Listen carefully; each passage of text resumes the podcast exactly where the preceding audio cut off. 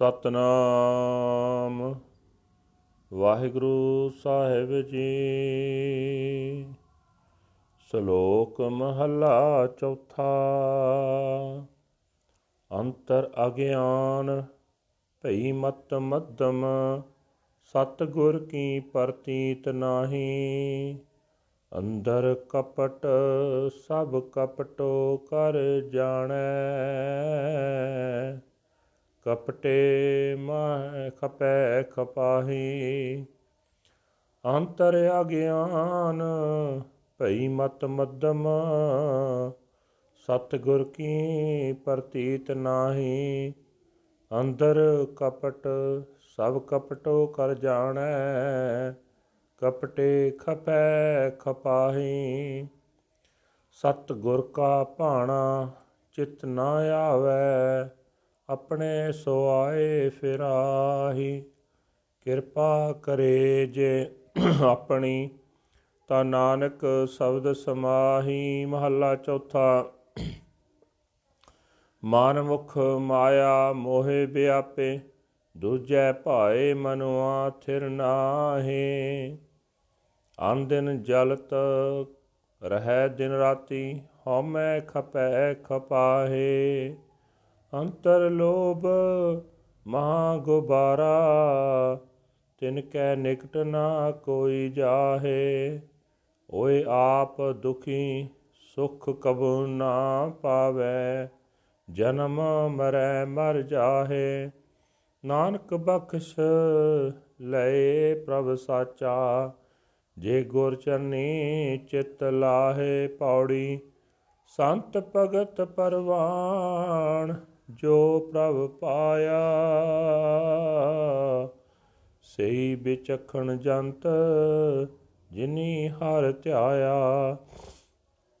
ਅੰਮ੍ਰਿਤ ਨਾਮ ਨਿਧਾਨ ਭੋਜਨ ਖਾਇਆ। ਸੰਤ ਜਨਾ ਕੀ ਧੂਰ ਮਸਤਕ ਲਾਇਆ। ਨਾਨਕ ਭਏ ਪੁਨੀਤ ਹਰ ਤੀਰਥ ਨਾਇਆ। ਸੰਤ ਭਗਤ ਪਰਵਾਣ ਜੋ ਪ੍ਰਭ ਪਾਇਆ ਸਈ ਵਿਚਖਣ ਜੰਤ ਜਿਨੀ ਹਰ ਧਿਆਇਆ, ਅੰਮ੍ਰਿਤ ਨਾਮ ਨਿਧਾਨ ਭੋਜਨ ਖਾਇਆ। ਸੰਤ ਜਨਾ ਕੀ ਧੂਰ ਮਸਤਕ ਲਾਇਆ, ਨਾਨਕ ਭਏ ਪੁਨੀਤ ਹਰ ਤੀਰਥ ਨਾਇਆ। ਵਾਹਿਗੁਰੂ ਜੀ ਕਾ ਖਾਲਸਾ, ਵਾਹਿਗੁਰੂ ਜੀ ਕੀ ਫਤਿਹ। ਇਹ ਹਨ ਅੱਜ ਦੇ ਪਵਿੱਤਰ ਹੁਕਮਨਾਮੇ ਜੋ ਸ੍ਰੀ ਦਰਬਾਰ ਸਾਹਿਬ ਅੰਮ੍ਰਿਤਸਰ ਤੋਂ ਆਏ ਹਨ। ਚੌਥੇ ਪਾਤਸ਼ਾਹ ਧੰਨ ਧੰਨ ਸਾਹਿਬ ਸ੍ਰੀ ਗੁਰੂ ਰਾਮਦਾਸ ਜੀ ਮਹਾਰਾਜ ਜੀ ਦੇ ਉਚਾਰਨ ਕੀਤੇ ਹੋਏ ਸ਼ਲੋਕ ਦੇ ਵਿੱਚ ਹਨ। ਸ਼ਲੋਕ ਮਹੱਲਾ ਚੌਥਾ। ਗੁਰੂ ਸਾਹਿਬ ਜੀ ਫਰਮਾਨ ਕਰ ਰਹੇ ਨੇ, ਮਨਮੁਖ ਦੇ ਹਿਰਦੇ ਵਿੱਚ ਅਗਿਆਨ ਹੈ ਉਸ ਦੀ ਅਕਲ ਹੋਛੀ ਹੁੰਦੀ ਹੈ ਤੇ ਸਤਿਗੁਰੂ ਉੱਤੇ ਉਸ ਨੂੰ ਸਿਦਕ ਨਹੀਂ ਹੁੰਦਾ। ਮਨ ਵਿੱਚ ਧੋਖਾ ਹੋਣ ਕਰਕੇ ਸੰਸਾਰ ਵਿੱਚ ਵੀ ਉਹ ਸਾਰਾ ਧੋਖਾ ਹੀ ਧੋਖਾ ਵਰਤਦਾ ਸਮਝਦਾ ਹੈ। ਮਨਮੁਖ ਬੰਦੇ ਆਪ ਦੁਖੀ ਹੁੰਦੇ ਹਨ ਤੇ ਹੋਰਨਾਂ ਨੂੰ ਦੁਖੀ ਕਰਦੇ ਹਨ। ਸਤਿਗੁਰੂ ਦਾ ਹੁਕਮ ਉਹਨਾਂ ਦੇ ਚਿੱਤ ਵਿੱਚ ਨਹੀਂ ਆਉਂਦਾ। ਭਾਵ ਭਾਣਾ ਨਹੀਂ ਮੰਨਦੇ। ਤੇ ਆਪਣੀ ਗਰਜ ਦੇ ਪਿੱਛੇ ਭਟਕਦੇ ਫਿਰਦੇ ਹਨ। हे ਨਾਨਕ, ਜੇ ਹਰੀ ਆਪਣੀ ਮਿਹਰ ਕਰੇ, ਤਾਂ ਹੀ ਉਹ ਗੁਰੂ ਦੇ ਸ਼ਬਦ ਵਿੱਚ ਲੀਨ ਹੁੰਦੇ ਹਨ। ਮਾਇਆ ਦੇ ਮੋਹ ਵਿੱਚ ਗਰਸੇ ਹੋਏ ਮਨਮੁਖਾਂ ਦਾ ਮਨ ਮਾਇਆ ਦੇ ਪਿਆਰ ਵਿੱਚ ਇੱਕ ਥਾਂ ਨਹੀਂ ਟਿਕਦਾ। ਹਰ ਵੇਲੇ ਦਿਨ ਰਾਤ ਮਾਇਆ ਵਿੱਚ ਸੜਦੇ ਰਹਿੰਦੇ ਹਨ। ਅਹੰਕਾਰ ਵਿੱਚ ਆਪ ਦੁਖੀ ਹੁੰਦੇ ਹਨ, ਹੋਰਨਾਂ ਨੂੰ ਦੁਖੀ ਕਰਦੇ ਹਨ।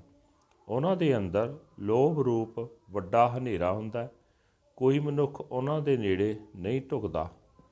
ਉਹ ਆਪਣੇ ਆਪ ਹੀ ਦੁਖੀ ਰਹਿੰਦੇ ਹਨ। ਕਦੇ ਸੁਖੀ ਨਹੀਂ ਹੁੰਦੇ, ਸਦਾ ਜੰਮਣ ਮਰਨ ਦੇ ਗੇੜ ਵਿੱਚ ਪਏ ਰਹਿੰਦੇ ਹਨ। हे ਨਾਨਕ, ਜੇ ਉਹ ਗੁਰੂ ਦੇ ਚਰਨਾਂ ਵਿੱਚ ਚਿੱਤ ਜੋੜਨ ਤਾਂ ਸੱਚਾ ਹਰੀ ਉਹਨਾਂ ਨੂੰ ਬਖਸ਼ ਲਏ। ਜੋ ਮਨੁੱਖ ਪ੍ਰਭੂ ਨੂੰ ਪਿਆਰੇ ਹਨ, ਉਹ ਸੰਤ ਹਨ, ਭਗਤ ਹਨ, ਉਹੀ ਕਬੂਲ ਹਨ। ਉਹ ਮਨੁੱਖ ਸਿਆਣੇ ਹਨ, ਜੋ ਹਰੀ ਨਾਮ ਸਿਮਰਦੇ ਹਨ। ਆਤਮਕ ਜੀਵਨ ਦੇਣ ਵਾਲਾ ਨਾਮ ਖਜ਼ਾਨਾ ਰੂਪ ਭੋਜਨ ਖਾਂਦੇ ਹਨ ਤੇ ਸੰਤਾਂ ਦੀ ਚਰਨ ਤੋੜ ਆਪਣੇ ਮੱਥੇ ਤੇ ਲਾਉਂਦੇ ਹਨ। हे ਨਾਨਕ, ਇਹੋ ਜਿਹੇ ਮਨੁੱਖ ਹਰੀ ਦੇ ਭਜਨ ਰੂਪ ਤੀਰਥ ਤੇ ਨਹਾਉਂਦੇ ਹਨ ਤੇ ਪਵਿੱਤਰ ਹੋ ਜਾਂਦੇ ਹਨ ਵਾਹਿਗੁਰੂ ਜੀ ਕਾ ਖਾਲਸਾ ਵਾਹਿਗੁਰੂ ਜੀ ਕੀ ਫਤਿਹ This is today's Hukamnama from Sri Darbar Sahib Amritsar uttered by our fourth Guru, Guru Ram Das Ji, under heading Salok, fourth Mahal. Guru Sahib Ji says that he has spiritual ignorance within and his intellect is dull and dim. He does not place his faith in the true Guru. He has deceit within himself and so he sees deception in all others. Through his deceptions, he is totally ruined. The true Guru's will does not enter into his consciousness, and so he wanders around pursuing his own interests.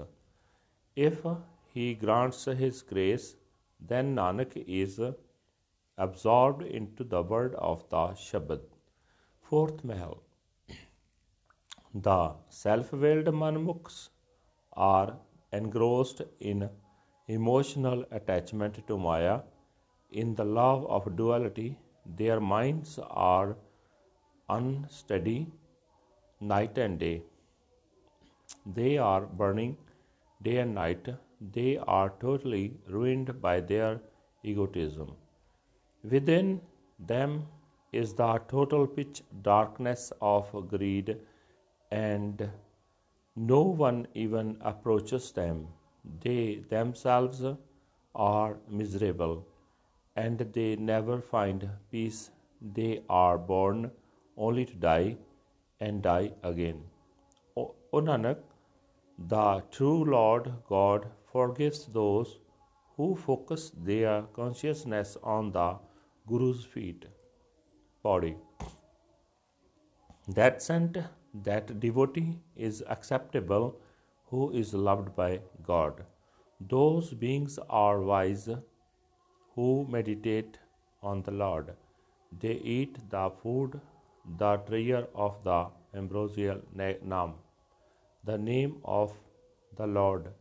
They apply the dust of the feet of the saints to their foreheads. O Nanak, they are purified bathing in the sacred shrines of the Lord. Waheguru ji ਕਾ ਖਾਲਸਾ ਵਾਹਿਗੁਰੂ ਜੀ ਕੀ ਫਤਿਹ